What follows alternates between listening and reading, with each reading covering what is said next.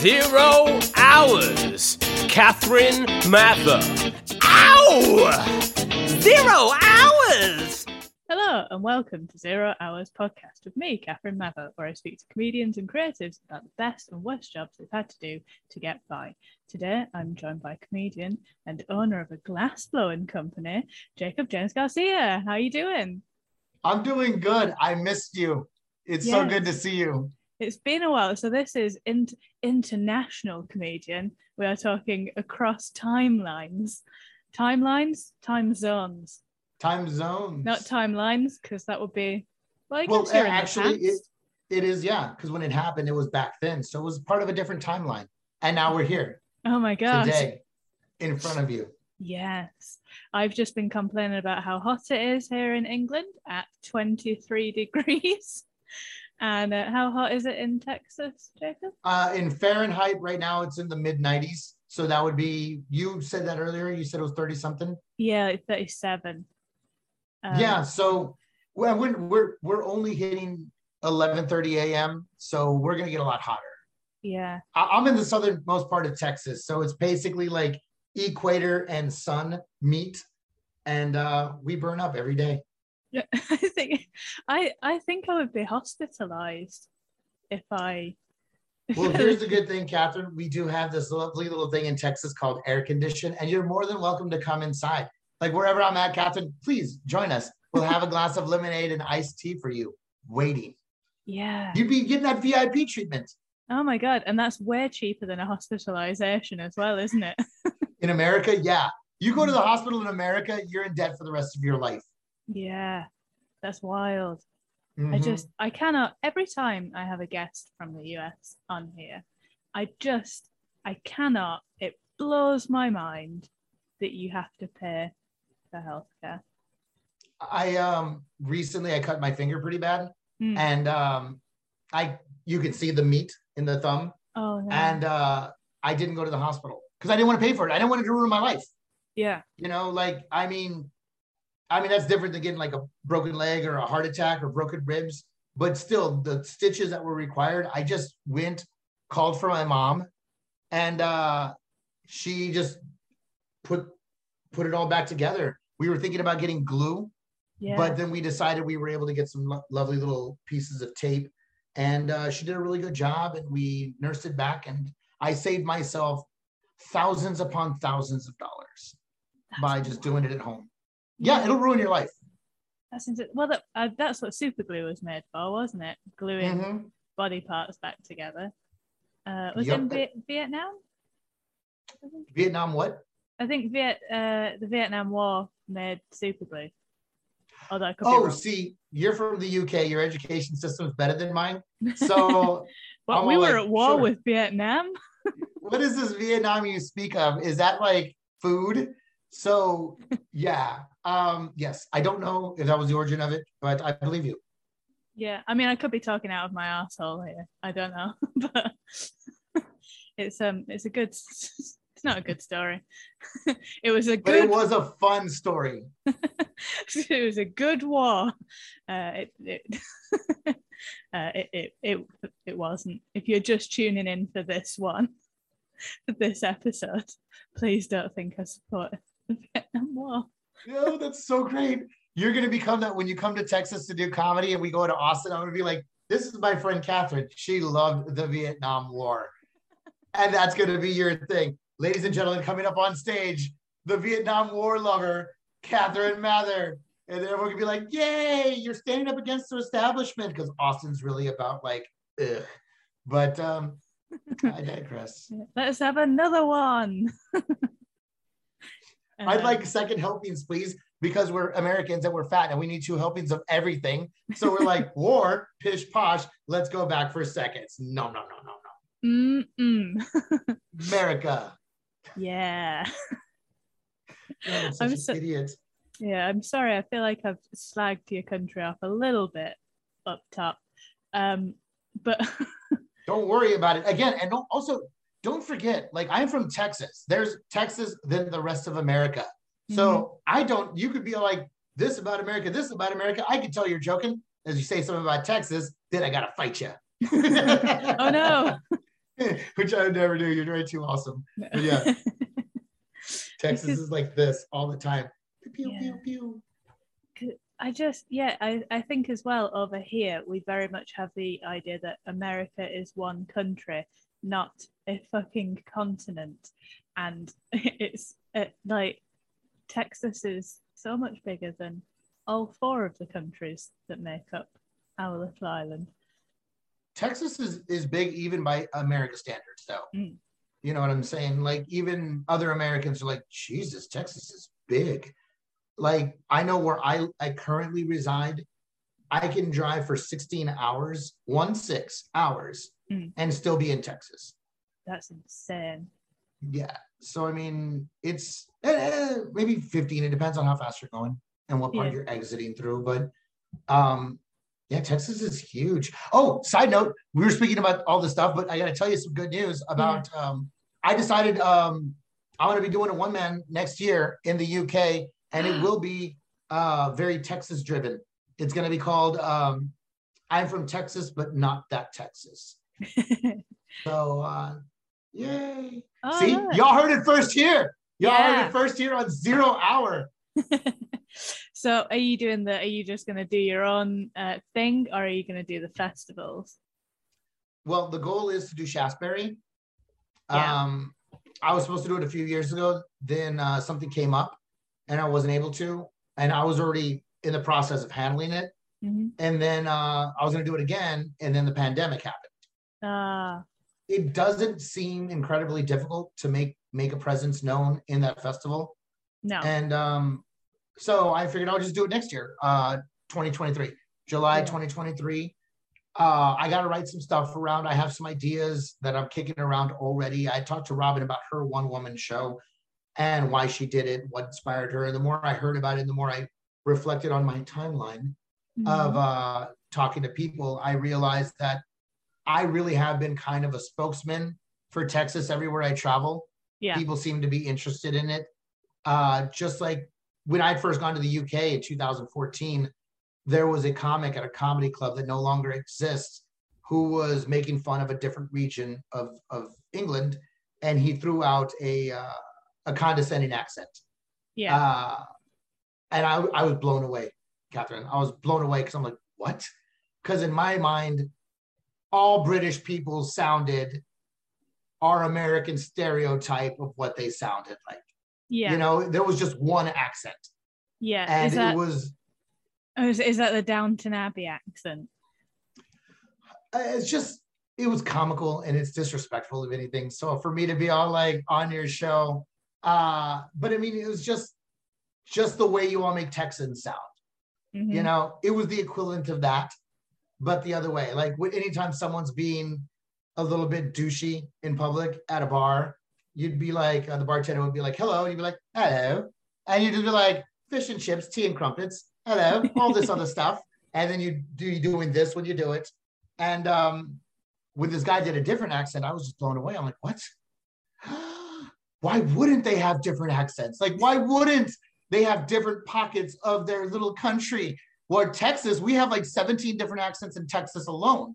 You know what I'm saying? And that's just one state. So it blew my mind. It changed my perspective. And as time went on, I started just being much more spongy and absorbing in my travels. And people have been more than happy to let me rain upon them and they soak it up backwards too. And then I decided to do a one man where it wasn't going to be all funny. I I didn't want to be completely funny. And if I make, if I even make some of the money back, I'll be fine. yeah Uh, I have enough, I generate enough income now to where I've literally become my own sponsor. Like I sponsor me. Like perfect JJG comedy sponsored by JJG Glass. like who who who loves you, baby? I do. I love you, Jacob. Oh, you do? Yes, very much so. Mwah, mwah. Like it's great. I am a big fan of the things I do. yeah that was great and um See how I brought it back to the topic at hand? Yeah, yeah. We've not even begun jobs yet, but that that's fine. Um, that's great. It's um, it, yeah. If you don't, as RuPaul says, if you don't love yourself, how are you gonna love anybody else? Where did she say that? Was she saying that in Vietnam? Because it would make a big difference if that's where she was at. Yeah, it was a really weird day in Nam. The way you said nom sounded like noms, like you know, eating the food. It was a weird day in nom. No, no, no, delicious, delicious Nam. Yeah. yes. I feel like we should get on to uh, what what the people paid for. Uh, when I say the people, I mean me. Uh, I'm the only person paying for this. Um, what what's your worst job ever been? My worst job is so. By the way, how long is this? This is like a 10 minute podcast because if it is, I wasted all your time. no, well, I think it's like maximum an hour. Some Okay, no, no, people that's are like fine. an hour and a half, but um, I try to keep it to an hour.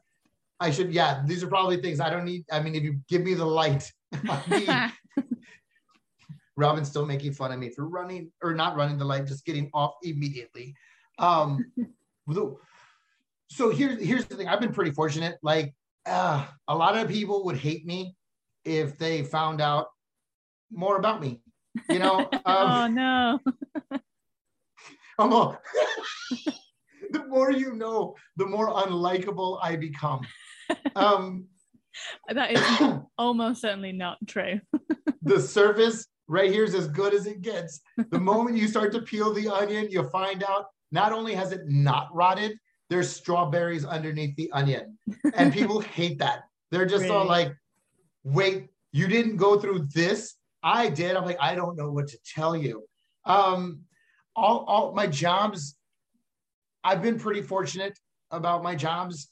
I, I did have um, I don't know if it's my wo- worst job because I only did it for half a day and then I just bailed. That I just- sounds worst job like.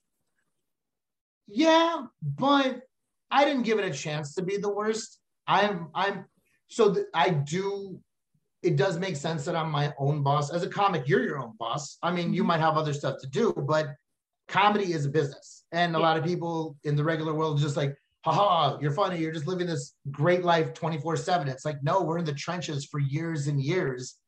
And you become your own manager, your own agent, your own promoter, et cetera, et cetera. It's it's a it's a it's a long-term internship you know where you're not making any money and then you become your own boss and you do but uh i was made for for being my own boss and with my glass because i don't put up with people telling me what to do very well and that's why this job lasted half a day because i was in a warehouse and stop me if there's because you've traveled but if i'm saying something that's not a word in england and you're like oh we call that a flipper jack or something not a warehouse uh, let me know and you or tell the people be like that's a flipper jack um, so you were so- working in the flipper jack. I'm working in a flipper jack, and I uh, went through a temp agency, and a friend of mine worked at the temp agency, and um, getting people jobs. And uh, I went there not knowing what it was, and basically our job, my job that day was to. They had a giant nail, like a, a giant screw on a wall, and you get a can of beer and you slam it against the nail, and then empty out the beer and then throw the can away. So I just did that for a long period of time. Just open up a beer, empty it out, throw the can away because it was uh, defective in some sort of way. Oh, But the guy, we had a group meeting right before lunch, and uh, the guy who was in charge clearly wasn't a very evolved human. He was, um, fuck it, I don't. 2022, you can't call him dumb. I won't. He's a fucking idiot. He was Yeah. a fucking idiot. Oh, can we cuss on this show? yeah, yeah. Oh my god. Okay. Yeah. Okay, I wasn't sure. So this dude's a fucking douche nozzle. And he's sitting there and he's like puffing his chest because he's like, look at me. I've made management after 17 years of working here. I got here when I was 15 and now I'm 32. Everyone can suck my dick. And he's that guy. And oh, so he he's great. yeah, and he's has us all surrounded, and he's trying to promote the idea of unity. And he's yelling at everyone like, "Do you know what unity is?" Like like a drill sergeant. But no one said anything, and there's no reason to be upset. But he starts to work himself up in a frenzy, and he starts yelling at people, and he's like a shovel on the ground kind of thing, like "Uh, no, no, no, no, no," like making his point, and then he goes up to a lot of people where I'm from are English second language. So I'm from a region where Spanish is a lot of people's first language. And so he goes to this one guy, he's like, Jose, do you know what unity is? And he's like, well, yes. And he was like, well, what does it mean? It's like, dude, don't be that dick. Like he said he knows what it means, but now you're like challenging him for a definition, Yeah. you know, like that's such a dick move. So he's just like, what does it mean? And then he was like, well, it means that you want us to be unity. And I thought that was funny. I know English is a second language, but it's like, ask stupid questions, you prizes. You know what they say? Yeah. Catherine, exactly. you've disappeared. Are you still there? I am still here. I don't know why my webcam is no longer working. That's annoying, isn't it? Well, You're. Do you see it on your end as well? yeah, it's gone. That's annoying. Well, Well- the- the great thing is, like, we can hear you. Yeah, I'm still present.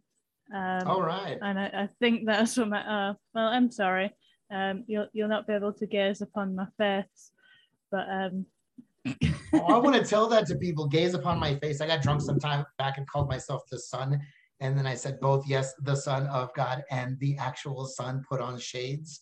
But I was really, I was really drunk. But yeah. um, yeah. So he tells this guy, "Do you know what unity means?" And he goes, "Yes, you want us to be unity." And I'm like, "Okay, that's hilarious. I know English is a second language." So he looks at me and calls me Charlie. Like my name's Jacob. It's he didn't call me Joseph. He didn't call me I don't know Jerome. He called me Charlie, and That's it not made even me close what? it's not even close It's not even close. Exactly, and it made me so mad. Like I know he doesn't know me. I know I'm on day number one, but get close, get close. And I, I just said, my name's Jacob. And then he looked at me because I like, you know, everyone else was terrified of him because they might get deported. I was born on this side. So I don't give a fuck about this guy.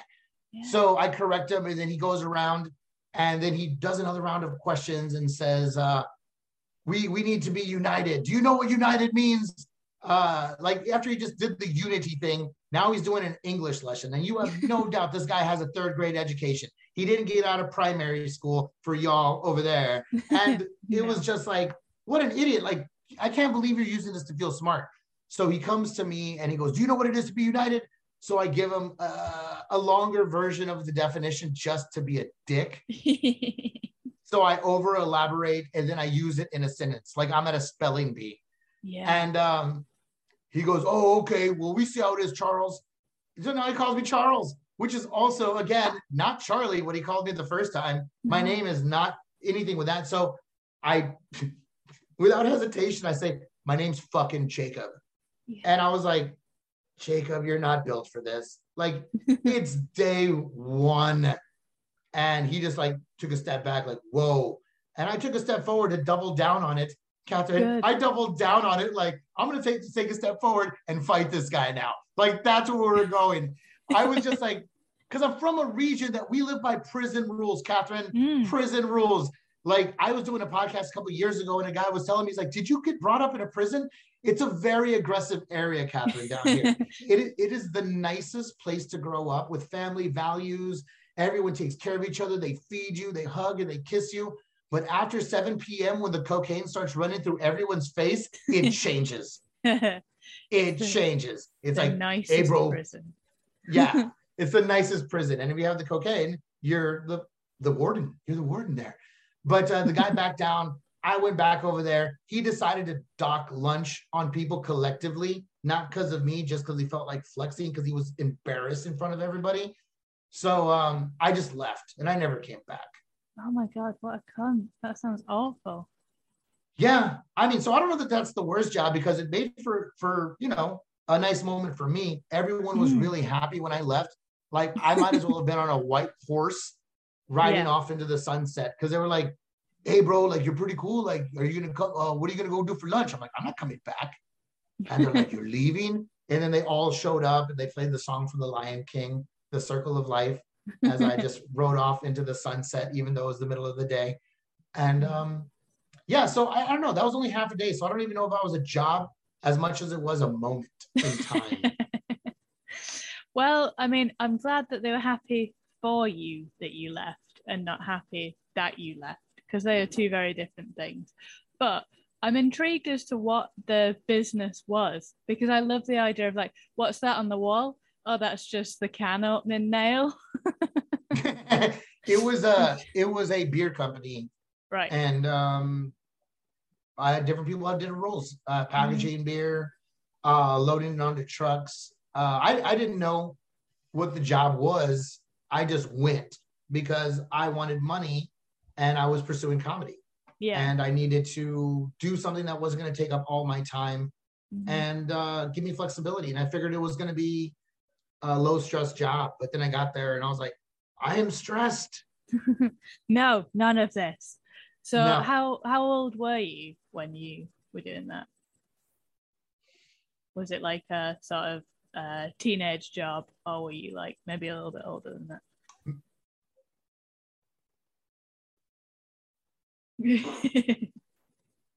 I'm going to say 29 or 30. Okay then. So that's good because people on this podcast, there are so many strong, wonderful people that walk out of jobs like that. And I just, I've never had the confidence to be able to do it, but it sounds like the best moment one could ever dream of.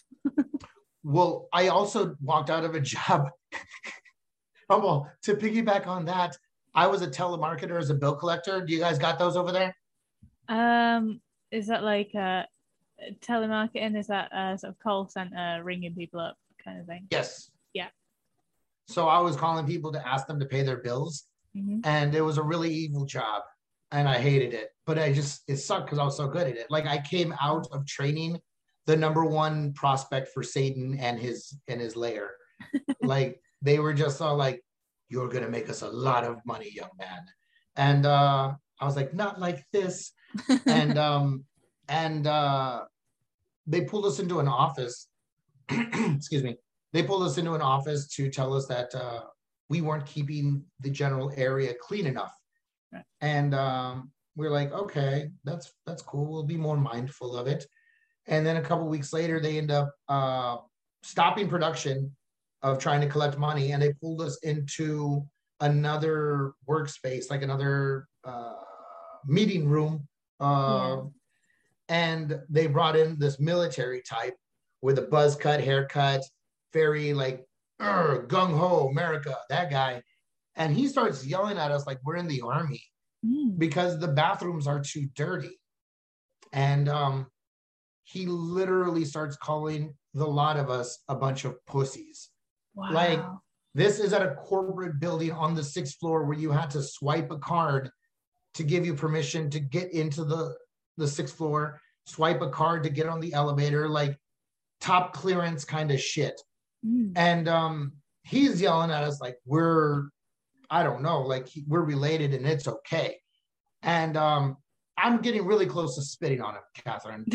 Um i'm so close to just going boom in front of all of them in front of everybody. Like what's he gonna do fight me? And if he does let's go. You know this was me in my mid-20s i was i had a little more piss and vinegar i was uh i was just no i wasn't gonna do it and he starts like you pussies need to clean the bathroom if i go to the bathroom and i was like dude that's not our job like you don't tell the custodians to make our phone calls for us like you Mm. don't tell the people in the cafeteria, I don't make tuna fish sandwiches for lunch, you know, Yeah. but I'm just sitting there listening to him yell.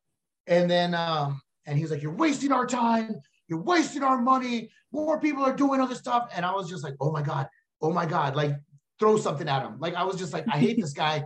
He's I've never seen him in my life, Catherine. yeah. Never seen this guy in my life. And now this guy's yelling in my general direction. I don't do well with that. And He's especially just some guy. right i don't know this guy and, and also i'm in my uh, i was 26 27 Mhm. And uh again still trying trying to get that next level of stand up so i'm like do this job jacob. This Yeah. job will get you closer. All the things we do to become a successful comedian you know? Yeah. and um he's yelling our general direction and i'm getting heated. Heated. And i'm just like oh my goodness. So we get sent back to our bay our area where we make our phone calls Mhm. and he was yelling about wasting time. So i went our our our we have a telephone and a computer screen and in front of our telephone there's a little button like and that button that you press, it's a little square button, will hang up the phone call and immediately go into a new phone call. They have this Right. computer system that just says it's been clicked, move on to the next one. No No wasted downtime. time. Right. So I decided to burn through their their leads. And Mm. I decided the only way I could do that with satisfaction was to hold up my phone and make a giant motion to be like, uh, watch me burn through your leads. Uh, watch me burn through your leads. Uh, and it started getting the attention of the people. So I just held up my telephone like like a brown statue of liberty and um, I'm pressing this thing like I'm an adorable cat over and over again. So I'm the Statue of Liberty in kitty cat form, but I'm all in my brown glory because I am the sun. But um, I'm holding this up, and they're watching me burn through their leads, and I do that till lunch. So I Uh, commit. I committed. I committed, Catherine. yeah. And um, I'm like, I'm not going to spit on this guy. I am going to waste the company's money because I Mm. nobody nobody gets to talk to me like that. Uh, I don't think anyone should talk to anybody like that. But I am not going to let it slide. So uh, when I got up to go to oh, and we also had to ask for permission and be escorted to the bathroom. Oh my god. So they were like, now you lose your bathroom breaks. That's what it was. If you want to go to the bathroom, you have to tell somebody and they will escort you to it. And uh, so I made it a point in between my little stance against uh, my stand against uh, the man Yeah. uh, to go to the bathroom.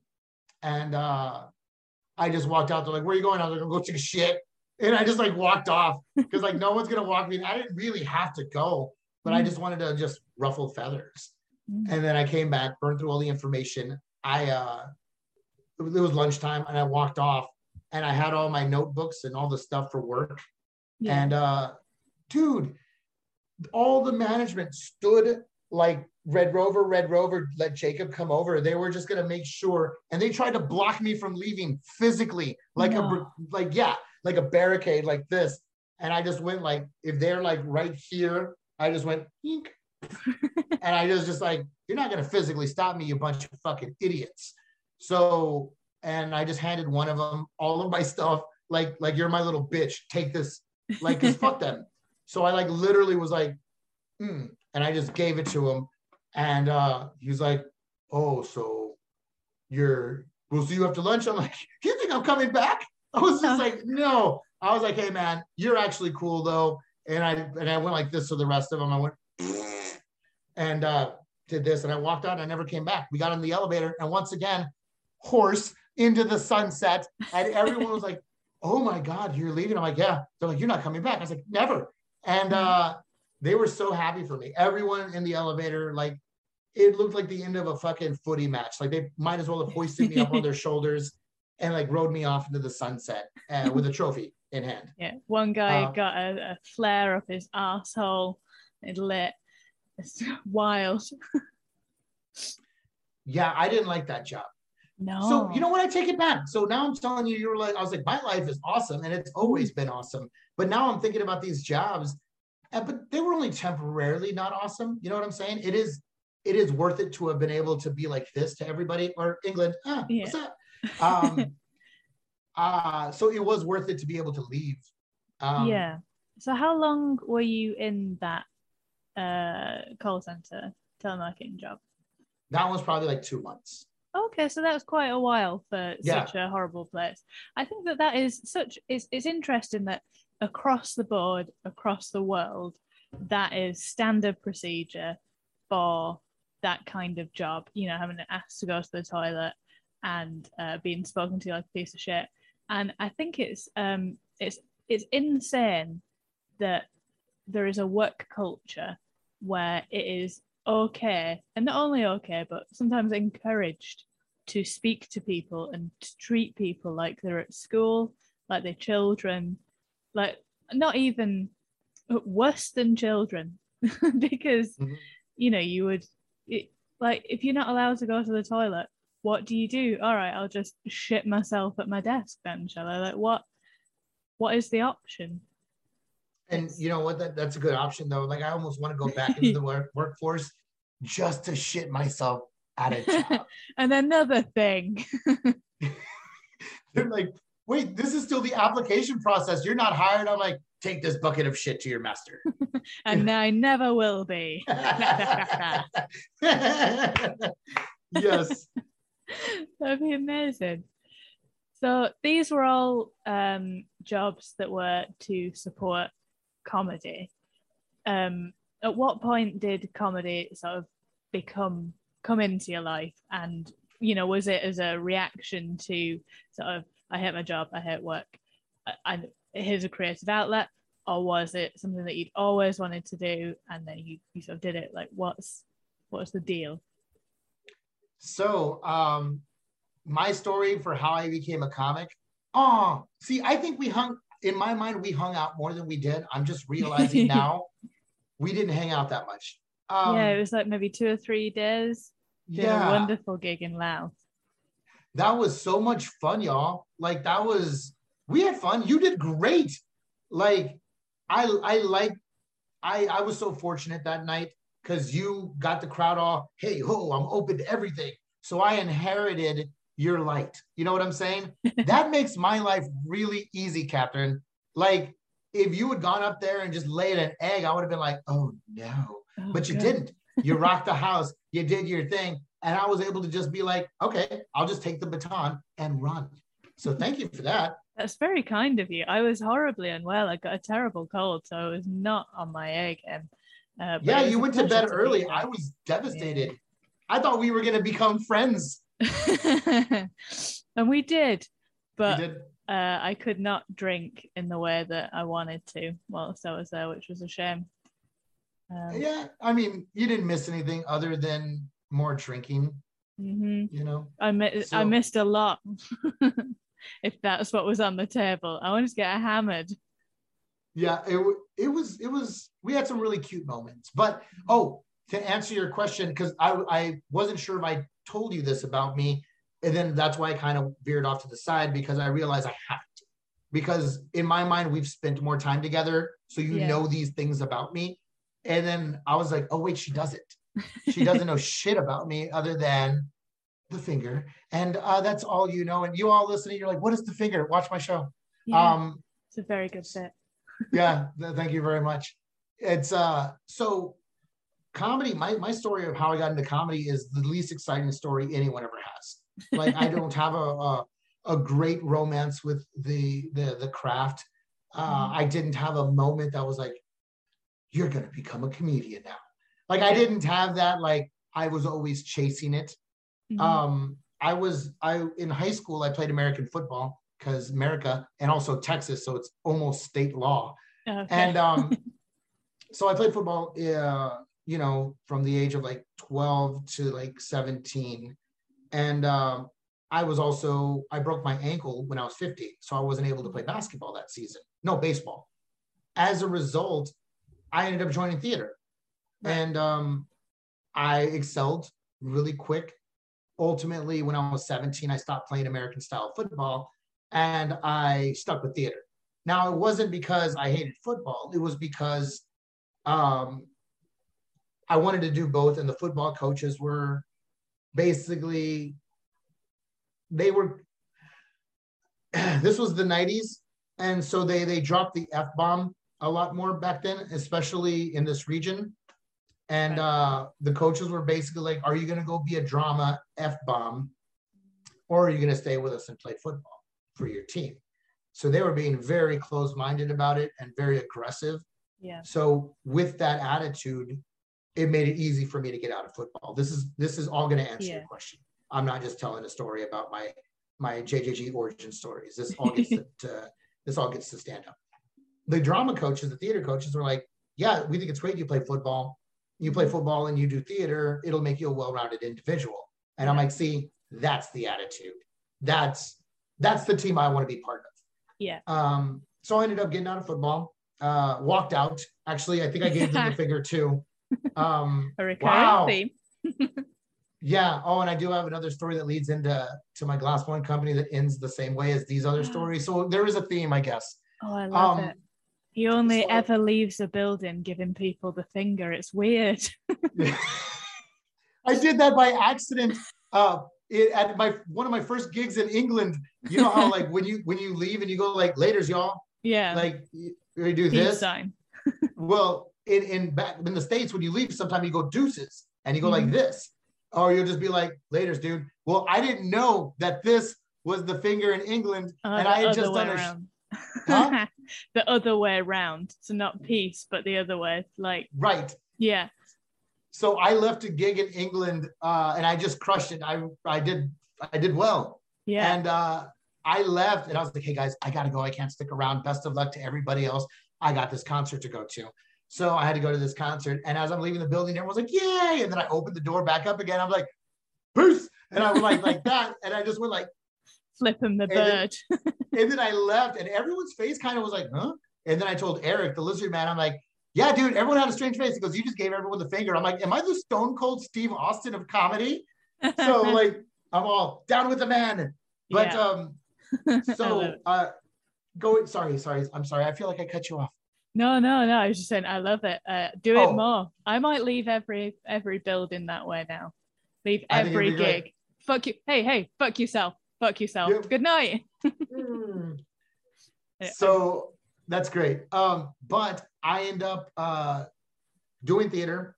We do quite well as a team Yeah. and as an individual, and we have competitions and shit like that. Mhm. And um, I end up going to college, uh, uni. Look at me, cultured. I ended up going to uni on a on a theater scholarship.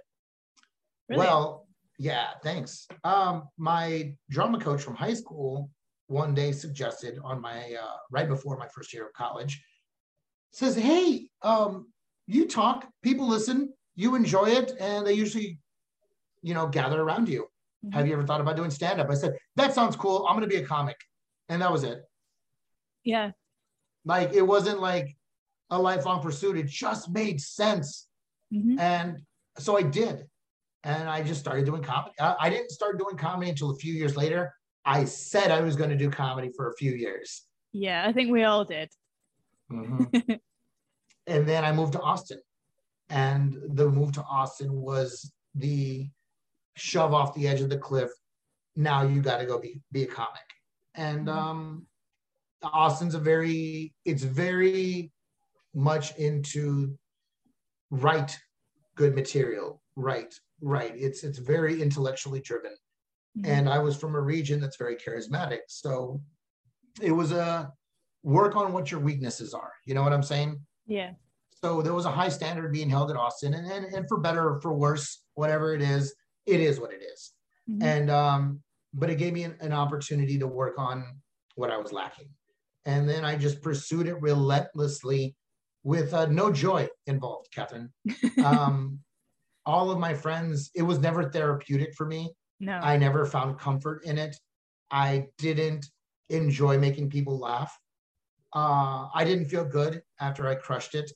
no. Um, my one of my my first comedian friend, actually, not one of my my first comedian friend, recently uh, found out this about me, and he goes, "Then why the fuck did you do it?" I'm like, "I did it so I didn't lose. Like I started something. You keep going until you win." yeah. and that's that was my mindset uh Yeah. it's not my mindset now oh km popped up oh there There you are is. Hey. i missed you Uh, I, I'm so sorry I interrupted your story by just appearing then.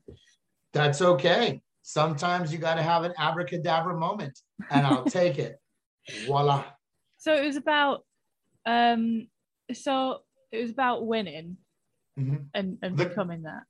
the the audience was almost and i'm admitting this now because it's Mm. not who i am anymore i Mm. was always a nice fella you know i wasn't walking around just the demon spawn looking to make people miserable i just wasn't necessarily looking to make them happy either Yeah. you know what i'm saying if you interviewed me which i had been interviewed in the past through whatever medium media platform whether it be you know youtube or, or a radio station or something local or tv i had all the right answers Yeah. Oh, I had all the right answers. You Mhm. asked me why I was doing it, and I would say some douchey shit like, "Oh, you know, when you're on stage, you know, you're on stage for whether it's 20 minutes, 30 minutes, 45 minutes to an hour.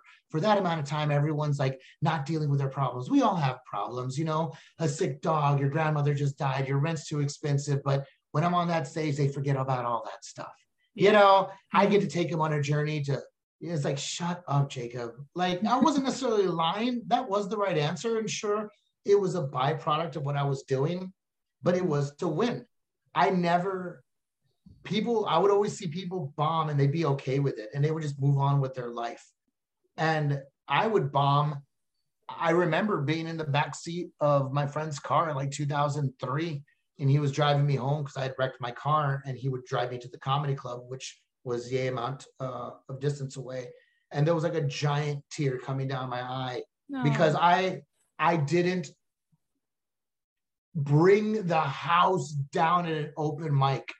In yeah. my mind, when I touch a microphone, again, this is a young version of me who had been well received his entire life, and this is where people start to not like me. I I I didn't turn to comedy for comfort. I didn't turn mm-hmm. to it for for release or salvation. I turned to it because it was suggested and it just made sense. And what a great challenge! Something yeah. I'm already good at. My entire life, and people listening, please don't hate me. It's not who I am now, and I didn't have I didn't have ill intent. Uh, I didn't have malice. Uh, but uh, I don't care. We're gonna be honest. Uh, I I was popular growing up. You know, I was I was good at sports. I made good grades. You know, I expected to do well, Catherine. Yeah. So when I went into comedy, I'm like, yeah, I'll be famous in two years. And it wasn't delusion. Why wouldn't I have been? Yeah, I had yeah. had such a I had such a high success rate before that. Yeah. And anytime I had a challenge, I was willing to outwork people. Yeah. So I'm like, oh, you only work for eight hours a day. Guess what? 11, bitch. But that was a lot of ego. That mm-hmm. was a lot of, I'm better than you and I'll prove it. Yeah. Comedy was very similar. And so when I, but I, when I did not have the crowd die and throw fucking roses and panties and fan me with palm trees and feed me grapes, I didn't understand what was happening. I was like, why is this happening? What's going on? Tear coming down my face. Why? What has gone on? Why have you betrayed me, O Lord, from the heavens above? Like, what is going on? I, sh- I need to tell my parents to stop loving me. Like, you know, like I need to tell my family that they invested time in the wrong child. You know, like my brother and sister should have never followed my lead. They should have just made their own path and just said, leave him be. He's not worth it. So comedy took me down a hole that humbled me like nothing before. Yeah. It, so at the end of the day, it all came out in the wash. Mm-hmm. And uh, I saw what comedy was, and I, I, it wasn't until about 2017 though that I started to enjoy it. Wow, that is such a long time to be at mm-hmm. it. 15 years. Wow. So why? Well, I've two questions then, I guess.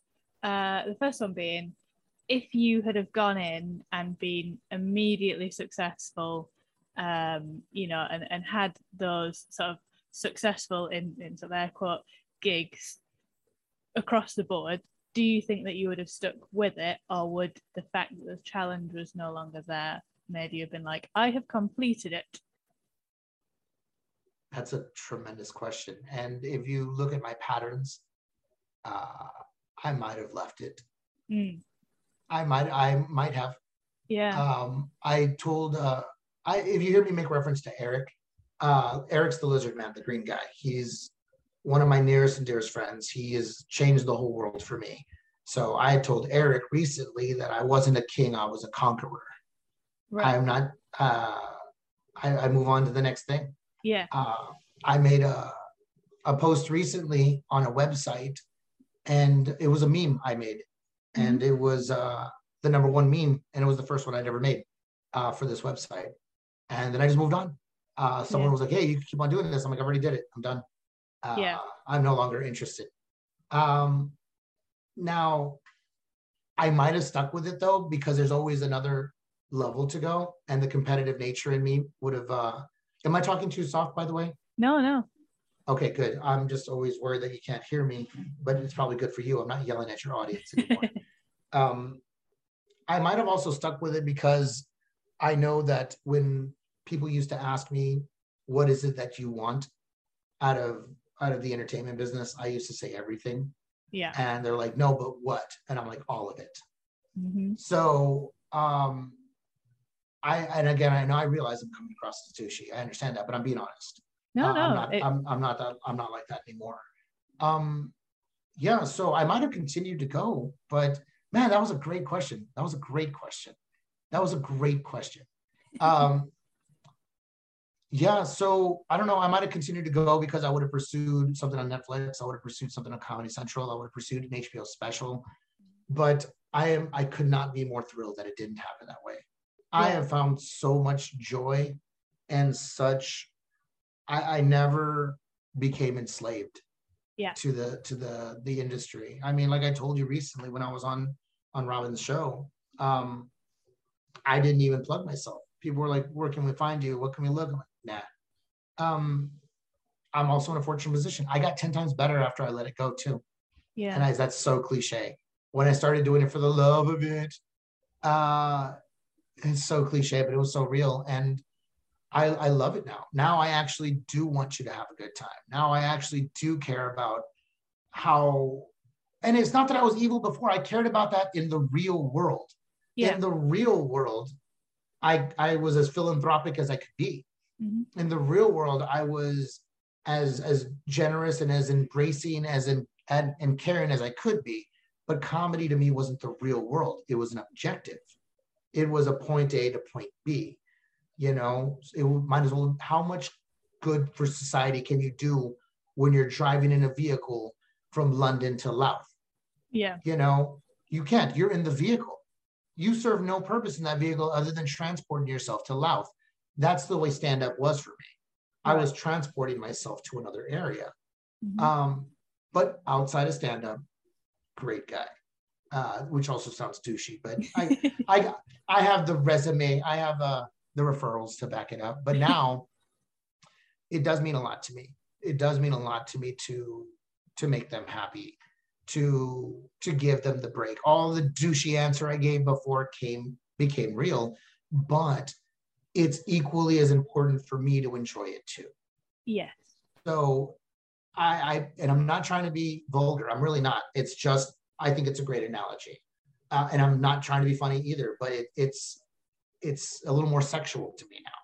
You know, Yeah. like I can I can purchase a hooker and just get my rocks off, hmm or I can have a lover, a partner, whether it be for a certain amount of time. But I think it would behoove myself and and society if I gave a shit about her her needs Yeah. no, by no means am I making any claim about my sexual prowess. I'm using this as an analogy. Yeah. yeah it, it makes sense. It's it works. I think I think everyone is served better if I care about your needs, but I also care about my happiness. Yeah, and- because Yeah, go for it. Well, I was just going to say, I think that um, similarly, I've been at a point where you're like, I hate this.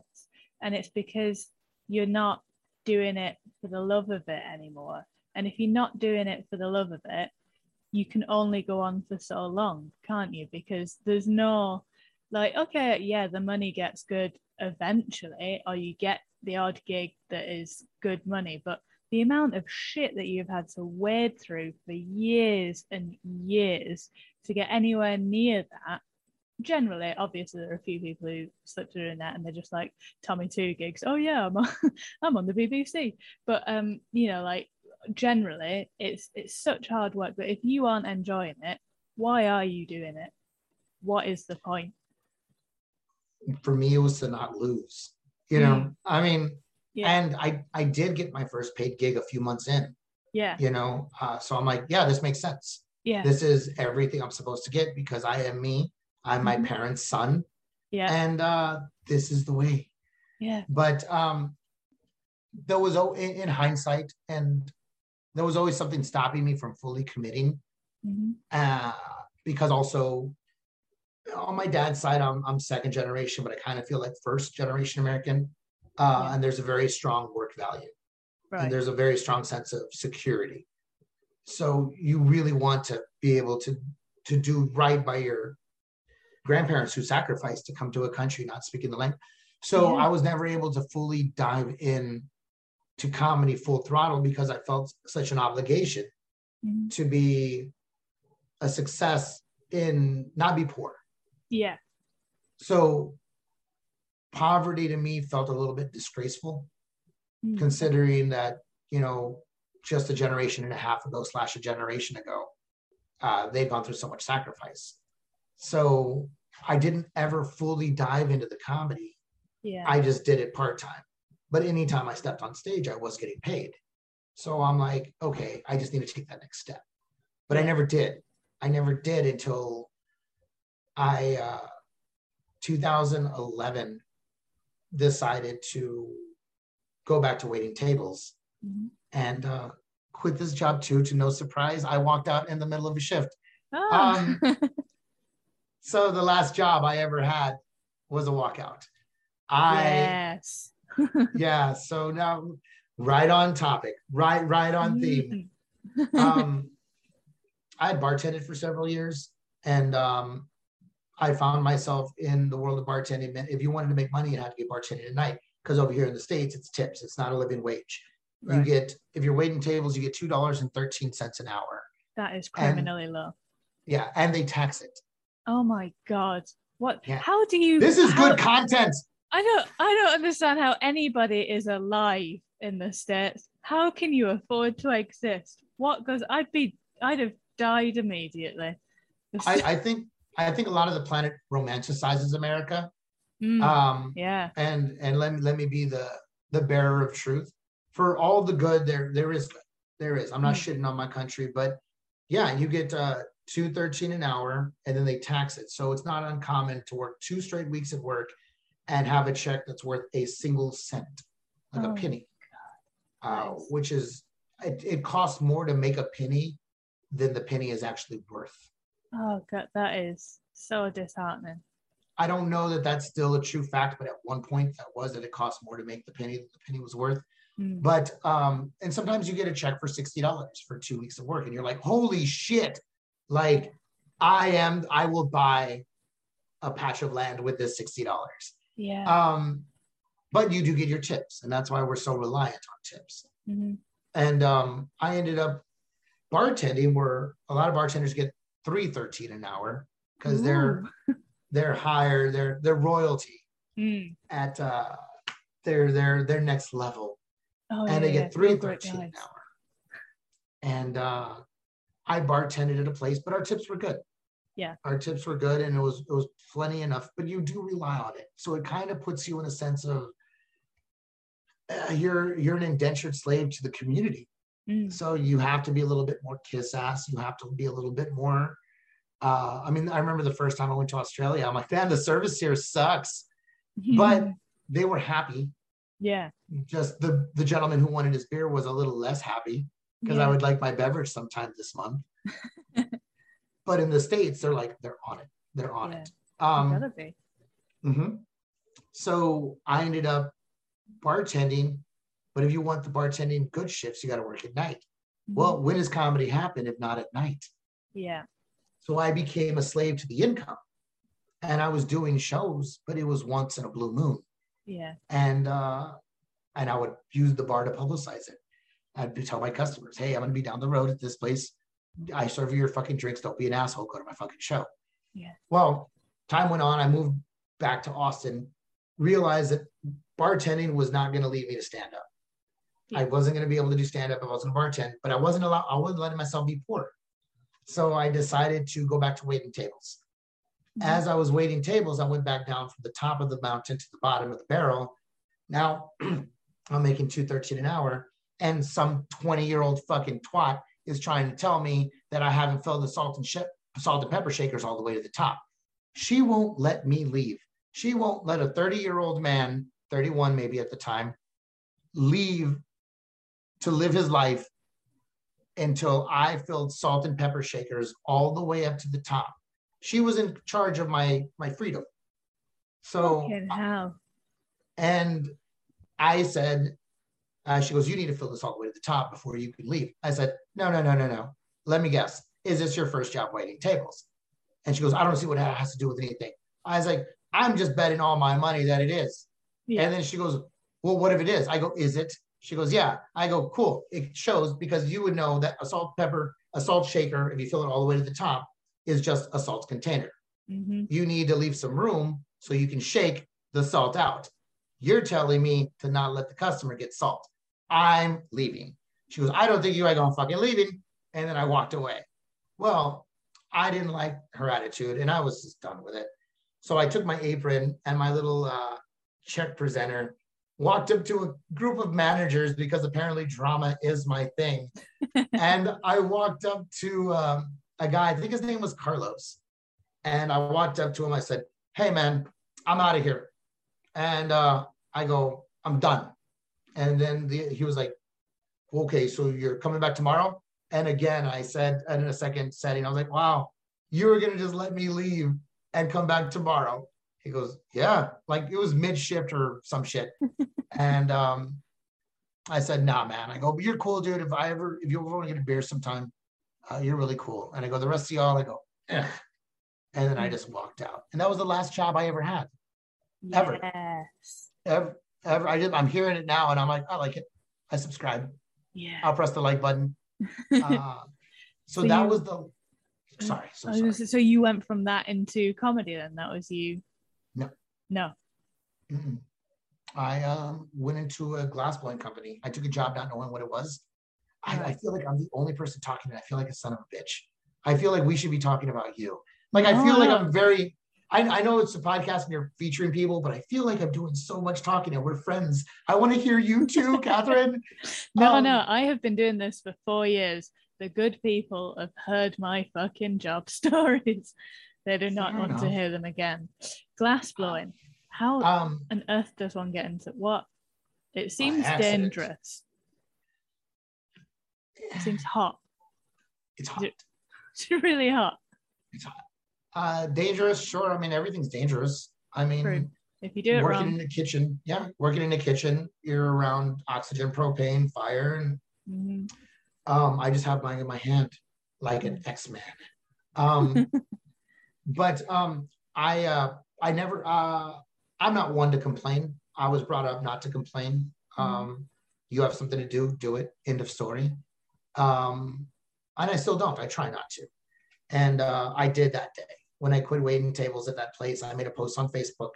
It was one of the few posts that were ever not stupid, like Yeah. I, I'm prone to do. Um, I said, uh, I'm tired of dealing with fucking people. If you know of a job where I don't have to deal with people, let me know. mhm. Press post. Uh, four minutes later, a buddy of mine's like, Hey, I got a job for you. Why don't you come to my house on Saturday? We'll talk about it while watching the UFC. So we uh, I went to his house. He offered me a job, offered me $10 an hour. And I'm like, sounds great. Uh, his girlfriend was an older friend of mine. She goes, don't give him 10, give him 11. He goes, 11. I said, even better. He goes, so we watched, uh, we watched the UFC. We drank some drinks. Uh, he smoked a bunch of weed. Uh, I'm not one for smoking. Um, and um, Monday I showed up at his house. Showed up at his house on Monday, 9 a.m. And uh, he hands me this giant glass piece that funnels smoke like this through it. So Yeah. you go, and it goes like that. corkscrew kind of thing. Yes, exactly. And um, he says, smoke this. I said, you know, I don't smoke and I don't want to get to work all fucked up. And he goes, I'm your boss. Don't worry about it. And I said, cool, I'll take a small rip. So I'm like, get in the car. I'm all like, we get to the place of work and I see a bunch of fire. Uh, I don't know where I'm at. It's a warehouse Yeah. and there's two men with big flames and a giant machine rotating some uh something. Couldn't tell what it was because it was in fire. And i look at him and i start to notice what it is and i say hey man is that a bong? He goes we call it a glass tube here. I said cool but is it for like he goes yeah. And then i look over at another guy with fire and i see him making what i would know as a spoon. I said is that a spoon or no, I go, no, I said, is that a pipe? He says, we call it a spoon here. I said, dude, you know what I'm trying to say. Where are we? And he says, you're in a place called XYZ. And uh, that's not what it's called. I'm just not mentioning them. Yeah. Um, we're at a place called XYZ. And uh, I was like, huh. He goes, we make smoking tobacco products. And it never crossed my mind that that was the thing. You know, Yeah. refrigerators. You get a refrigerator, you don't know, you don't think about how it's made Mm. you have a refrigerator. Yeah. You have tires on your car. Okay, cool. I knew these things existed. It just never went through my head. So I ended up in the packaging department, literally assembling boxes. Like my my ancestors would have been so pissed off. Like, really, we worked this hard for you to be this guy. And uh, so I was just making boxes, and he was like, "Dude, you're doing so good. Um, in in a few months, you'll end up on the torch." And I told him, "Fuck the torch. I'm going to be famous in two years. I don't care about the torch. Mhm, Uh, I just want to be with you, and you just let me be famous." mhm. And uh, two months in, I saw them controlling their income. I was getting eleven dollars an hour, but the people on the torch were getting paid per piece. Right. So if you're making a little one hitter, let's see. Um,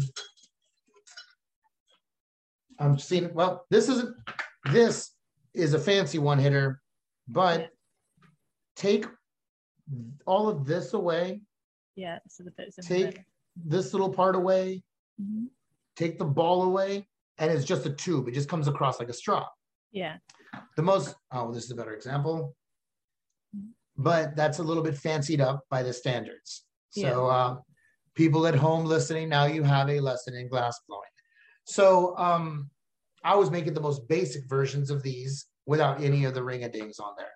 Mhm. So, you were getting 33 cents a basic piece. It was smaller, clear, and you got 33 cents a piece. And I'm like, well, if you suck at your job, you're going to be worth $8 an hour. If you're Yeah. really good, you can be worth 11. If you're Mhm. really, really good, you can be worth 15. And Yeah. that's where I wanted to get. If I can get to the $15 an hour spot, I'm set. I'll have enough money. I was working during the day. Perfect. I can do comedy at night. That's it. So that was it. So at first I was worth three, four dollars an hour Mhm. because I was not good. And there was no one there to train you. There was no training system in place. So I got better. And I was like, dude, I think I'm worth like nine dollars an hour. Then I got better. I'm like, dude, I think I'm worth eleven dollars an hour. Then I'm like, I'm hitting up, you know, getting on stage, you know, two, three times in a night. Mhm. And I'm like, here it is. Here it is. Now we're making the shift. Yeah. And then uh, I had grown tired of going on stage and doing open mics. I was like, eh, this is boring again. I don't want to do this. I'm going to do just events and shows. But um, then I started getting good. The company got so big that they started outsourcing the pieces that we were doing and tried to put us down per hour again. Right. So I decided, well, I have the skills to do this. I had gotten stuff appraised by glass blowers better than me. I started doing research, started going into smoke shops. I would see something, realize it was a 300% markup. Mhm. And uh, I'd be like, what, what'd you buy that pipe for, bro? And uh, he'd be like, I think we bought it for like seven bucks. I go, or I was like, so you're selling it for 21? They're like, yeah. So I started appraising my shit, came up with a couple of products, this one being one of my best sellers again. Yeah. So, um, and I started going to stores. And I said, if you can build this company, you can start to sponsor yourself. You can start to take gigs that don't pay as much, but you can afford it. But you have to get to a point where you have the clients to rely on. Yeah. And and fast forward all these years, I have. You know, I my pipes were in three stores and they ended up in ten. Now I'm I'm in about hundred smoke shops. That's amazing. Um, yeah, thank you. I have two distributors that uh, help me with a lot of those hundred. Uh, I deal with my clients; they get a cut. I'm about to start training somebody to do my job at the end of this month, amazing. um, and uh, it'll take a while to get him trained. And um, yeah, so we'll see if he's the right fit. He'll only work one or two days out of the week because I can't afford to pay somebody and still live my life. But the, the whole plan is to never touch a pipe unless I want to. Yeah. And then comedy becomes next level. But the thing is, the crazy thing is I'm I'm a comic who in this region is pretty well received, the Austin region as well. Mhm. I, I get hired for good work. I don't pursue a lot of gigs. People pursue me. Yeah. Um, that's a good plan. I'm not being cocky. I'm just sharing with you No, and, no. and honestly. Um, and then so I get those gigs. So when I just had this 30th anniversary this past weekend, I had pre-made a bunch of pipes, packed them in my car uh, with the mailbox boxes. I had a client 30 minutes away that on the city I was staying in. So I dropped off $200 worth of pipes to my client, Mhm. got on a ferry boat, went to the gig, made XYZ for the gig, drove back to the town I was in, woke up the next morning, mailed a thousand dollars worth of pipes that I had made before the gig. So now if I got gigs, I make sure to visit my clients at the same time. Yeah. So I, I double dip. So I have a gig in Austin this Saturday. So I'm going to go see a bunch of clients on Monday. Mhm. So I'm going to make my money doing pipes, make my money doing comedy. And then, uh, you know, when I met you, I was in England for three weeks or the UK for a little over three weeks. I only had three gigs, Yeah. you know, and, uh, but I stayed the rest of the time so I could live my life. You know, I think I'm finding that the riches have become with the freedom, you know? Yes. Absolutely. So yeah, that's that's that. I mean, with as far as the comedy goes, and I realize I never want to be a full-time comic. Mhm. Um, I don't want to be a full-time anything. I, there's nothing I want to do 24-7. I don't want to sleep. I don't want to fuck. I don't want to, I don't want to do, I don't want to eat. Mhm. I want to live a good life. And when I get on stage, I want it, I want it to be fucking good. I want people, like I said earlier, I want it to be a grand experience. I want us to have fun. I I cheese out. I mean, you you've seen me perform twice already. I do cheese out a little bit. I'm all like, I'm so happy. Like that's a real thing. I'm not doing that for show. If I'm happy, I will fucking tell you. yeah. And and I'm doing it when it makes me happy. I mean, I got drunk some time back and said my plan was to be the Daniel Day Lewis of comedy. I'm not in every movie, but when I am in one, you're gonna remember it. and and the stand-up, I mean the pipes too. I mean, I'm Yeah. thinking about starting a food truck. Uh me and my brother are possibly, I have a couple of things I need to test out, and I want to start a food truck down here in South Texas. Uh and offer uh you can hear it first here too. Um yeah. I think we're gonna call it Tropadilla. Uh it's like a quesadilla. Are you familiar with what a quesadilla is? No. But another word. Okay, I'm so glad. I have a joke about that that I didn't use in Louth, and I'm glad I didn't because I am finding out that, yeah, I was with a friend of mine watching Moulin Rouge uh, after I met you, and she was like, "What's a quesadilla?" I go, "You're joking, right?" Mhm. She's like, "No." I'm like, "No, no, for real, like a quesadilla." She goes, "I don't know what that is," and uh, a quesadilla is basically yeah, uh, made in tortillas. Are you familiar with the tortilla? Yeah. Okay, she didn't know what a tortilla was either, so I'm, Oh just checking. shit. Oh, I'm winning. I'm doing better Yeah. already. You're ahead. Do you want a coaster? Oh, I love you with all my amygdala. That's right. Um, so she didn't know what a tortilla was, but basically, for you all, if you all don't, it's like Mexican naan. It's like Mhm. Mexican flatbread, and it's it's it's a starch. It's a carb, and instead of bread, you use a tortilla, and you make tacos. Um, there's flour tortillas and there's corn tortillas. Well, when you put ingredients in between two tortillas, like a sandwich, and you put it on the grill or on the, the, the cast iron or the stove on a pan, you kind of make like a grilled cheese sandwich. You have those there, right? Toasties. Yeah. Yeah, yeah. So Cheese toasty. Yes. So it's like a toasty with a tortilla, a Mexican flatbread. So you fill it with whatever you want. And down here where I'm from in South Texas, quesadillas are very popular. Mhm. But where I'm from, it's also an area where they don't like change. Right. You know, it's very, it's still 1997 here. Got you. Uh, that may be extreme. I'm going to say 2002. Everyone wandering around with a pager, Yeah. crimping So- their hair. yeah, dude. We just got the Spice Girls new release uh, like last week. Oh my god, you're in Uh, for a treat. yeah it was it was it was nice if you want to be my lover like a song about unity i dig it uh you got to get with my friends What? no, no, it's fine. Don't worry. Don't worry. yeah it's, it's it's crazy it's about a menage it's an orgy song but um so quesadillas are are are like that. They're like toasties with tortillas. And you fill it with whatever you want. So because they don't like change and they are used to what they like i'm going to bring my own style and my my own rendition of a quesadilla and use some flavors i found from around the world and make it tropical. So i'm probably going to call it tropadilla and we will offer quesadillas slash toasties. So whatever you can get in t- quesadilla form, you can also get in toasty form. Yeah. And I'm gonna fill it with things that I think pair well together. Uh, example, one of them, I, I haven't tried it out yet. It's just in my brain. There's other things that I have tried, but the one that's in my brain right now would be a sweet and sour chicken with red peppers and pineapple. That And I would probably put what's that? That sounds delicious. I hope so. Yeah. Um, I hope so. Uh, and then I'm gonna put uh, some sort of white cheese, probably a mozzarella or a provolone as the cheese to, to bind it together. Mhm. And um, yeah, so I think that's something that me and my brother are probably gonna pursue. We were already about to buy into one in March. Yeah. We were gonna buy into a currently existing one, but um, we decided that the guy treated it more like a hobby Ah. and me and him are very aggressive business people. So we decided not to to go into that relationship. Otherwise, we would have enslaved him. Like it really would have been like, and to us, it would have just seemed like a hard day of work. To him, it would have been like, wow, what have I done? I have sold my soul to these two demon workers. Who are these men?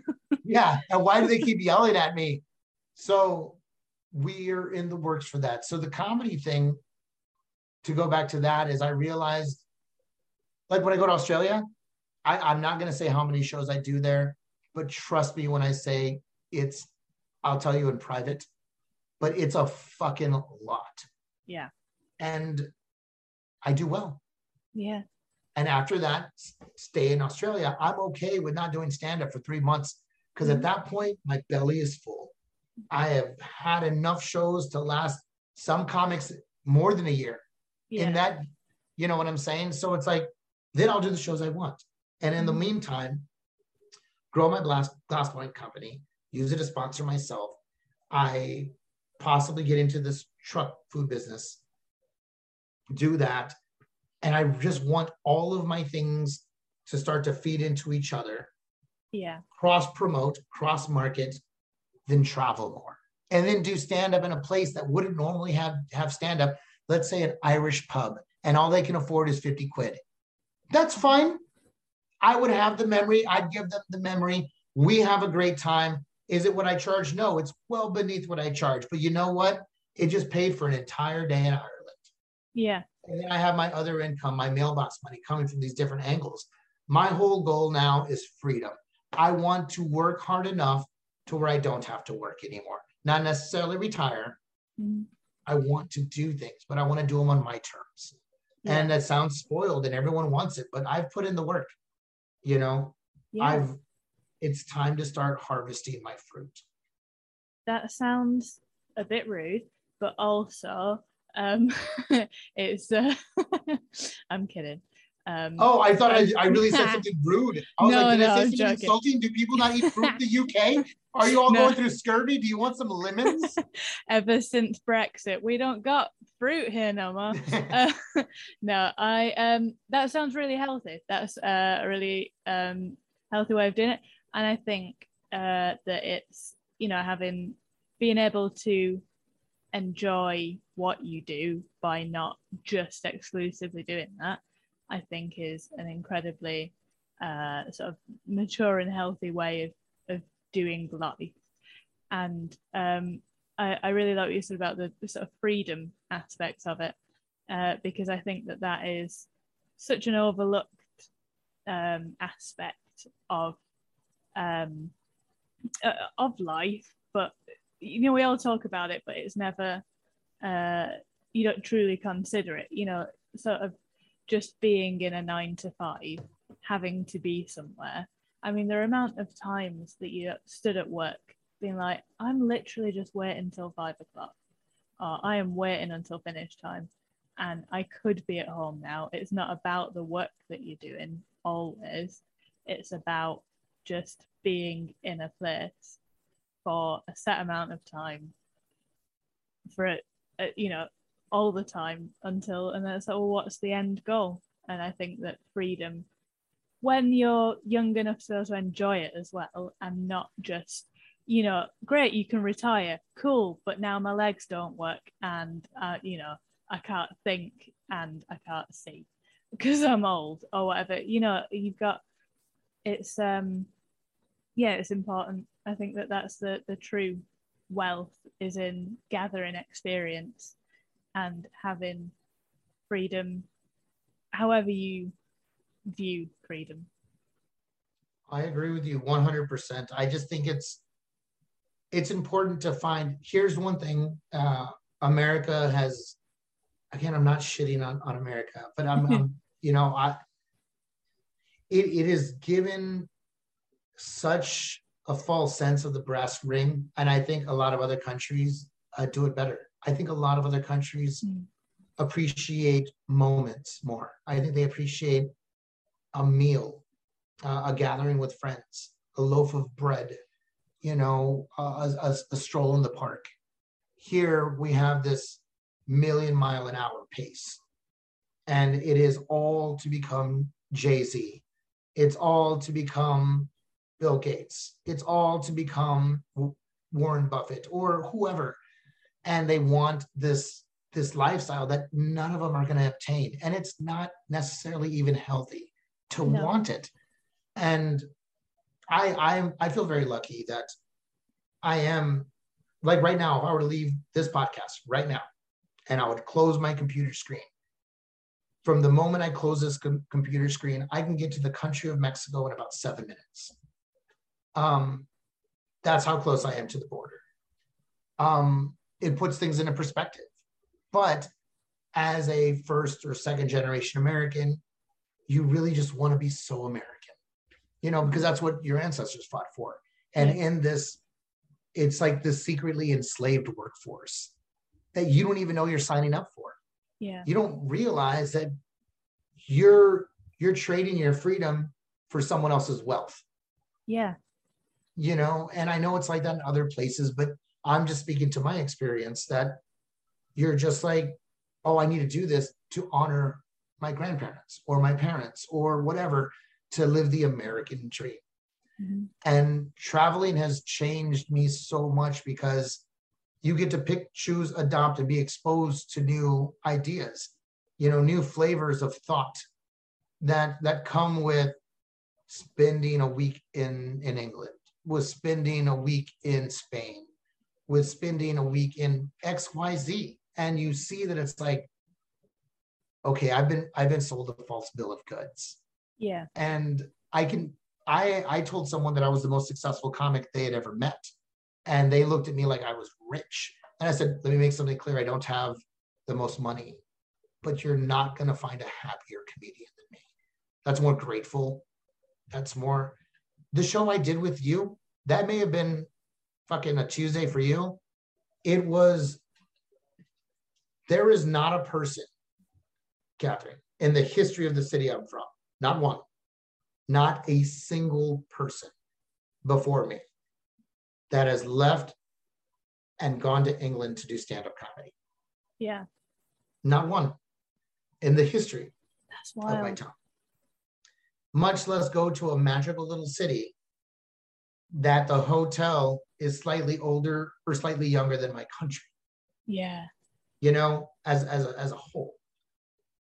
Performing with someone who booked the gig for me, handled my money, introduced me to the other comedians, to a room full of people who sound nothing like anybody in the region I'm from.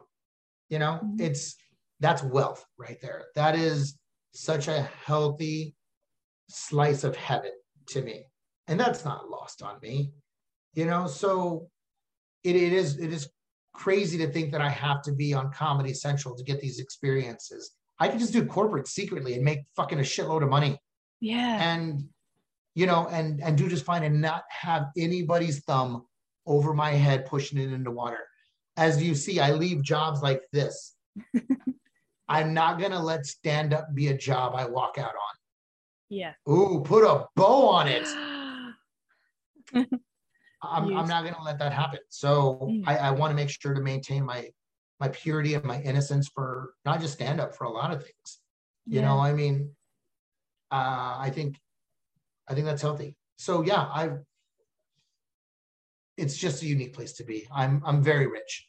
I'm Yeah. fucking wealthy as fuck Yeah. when it comes to that and uh That's Uh, such a wholesome and well-rounded conclusion, I think, to come to um, with it because, yeah, I think it's um, when you, uh, I'm sort of approaching a milestone birthday, um, 30, which people keep going, that's not old. And I'm like, I didn't think it was old. Why why would you say that to me? why what?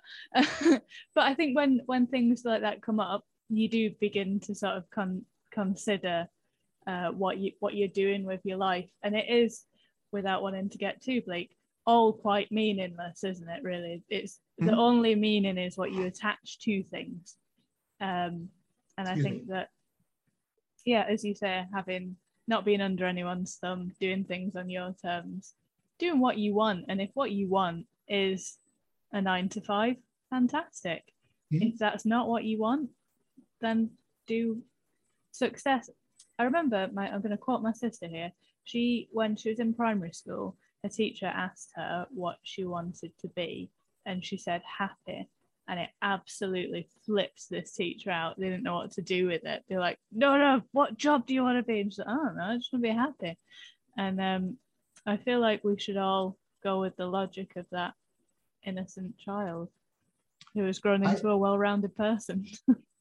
I think, yeah, I think there's there's qualities that we have. I the innocence is a big one. You know, I mean, don't get me wrong.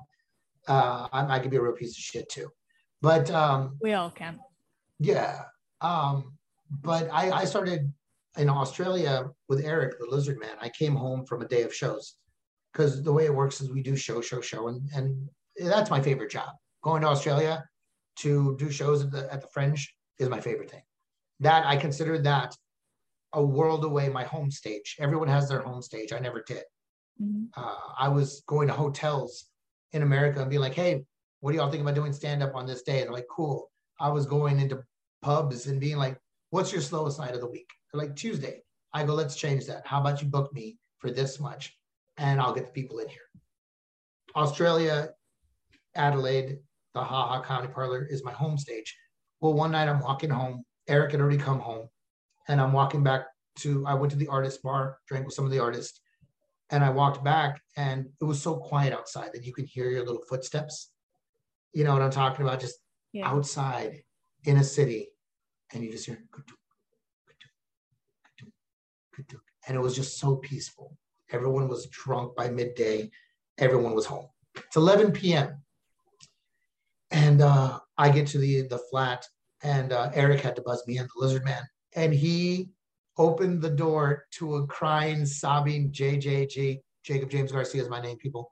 Uh, so JJG's crying, and uh, he's like, "Hey man, is everything okay?" I'm like, "I'm just so happy to be here. No one where I'm from leaves the read. I wasn't even drunk. I wasn't even drunk, and I was just so overwhelmed with because again, where I'm from, it's also people not only don't go to Australia, they don't leave the region, Mm, and some of them are proud of it yeah. you know which that that that there's a flaw there but they they won't so now here i am a little guy from a border town in south texas seven minutes from the country of mexico in adelaide australia getting paid respectable income to do the thing i love the most and i'm crying at the door to a man who's tattooed green from head to toe surgically implanted eyebrows. His tongue is split in half and goes like this. And I'm like, I'm so happy. And uh, he's like, it's cool. He takes me upstairs. Um, and he's like, dude, I think it's great. I promise you'll be you you'll be great. Um, I'm also going to bed. He went to bed. Uh, I stopped crying. And uh, the next day at night, he says that he was so happy that I showed up in that condition because he had started to take his job for granted. yeah. He's like, because he's famous, famous. I'm just Mm, popular in certain circles. He's famous. Yeah. Uh, we should have led with this because I sound like a real douchebag at the beginning of this episode. Uh, but No, it was all don't. building. So if people were patient enough, um, and he was like, dude, I was kind of taking this for granted. I'm really glad you brought this up. because he too was from a small town, but in northern New York, but also a border town bordering Canada. Right. So our experiences are, are somewhat similar. But, you know, with the stand up, when I decide I have the best, the best job, you know, Yeah. put a spotlight and let me, let me shine. And that's, that's also been the goal. Don't, I told a friend of mine recently, don't be funny. Don't worry about being funny. Don't worry about being dominant. Just worry about letting them see your shine. yeah, And if you can do that, nine times out of 10, I think you'll be okay. I think people will appreciate the energy. If they don't, that's okay. Well, we all have our bumps. Mhm. But yeah, so there, there's a, I don't know. That's where I'm at right now. That's where I'm at right now, Catherine. Um, yeah, I'm at a, I'm in a good headspace. I feel really good. I actually feel like in some way I've turned back the time. I feel like a 15 year old boy right now with the knowledge of a 44 year old man. and um, it's almost unfair. I feel like right now I'm entering a realm where I'm not having to do as much. The autopilot is taken over. I just Mhm. have to make sure to feed myself and uh, relieve myself. Yeah, perfect. that has been, I feel it's been a very enlightening chat. Thank you so much for being a guest. It has been a pleasure, as always.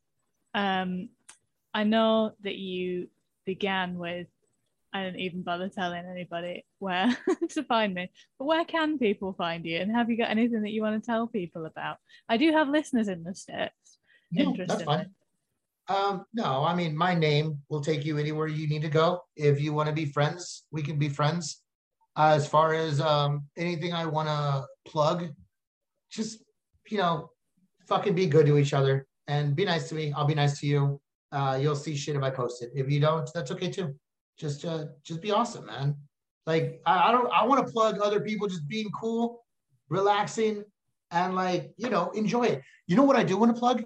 Yeah. use all your fucking senses utilize and be mindful of all of your senses if you got five of them use all five if you got three use three but be mindful of your senses your taste your smell your touch your your sight your listening that i want you all to do like i think that would be great your life would be will be significantly better significantly significantly better if you just be mindful of all of these things like it's it's going to be great i want to that's not even a plug that's that's that's a request that's a that's a request please go out there and use your senses it'll you'll be so happy you did Mhm. Enjoy every moment. so that's all i got to say yeah. Well, it's been a pleasure. Thank you so much. Take care. Goodbye.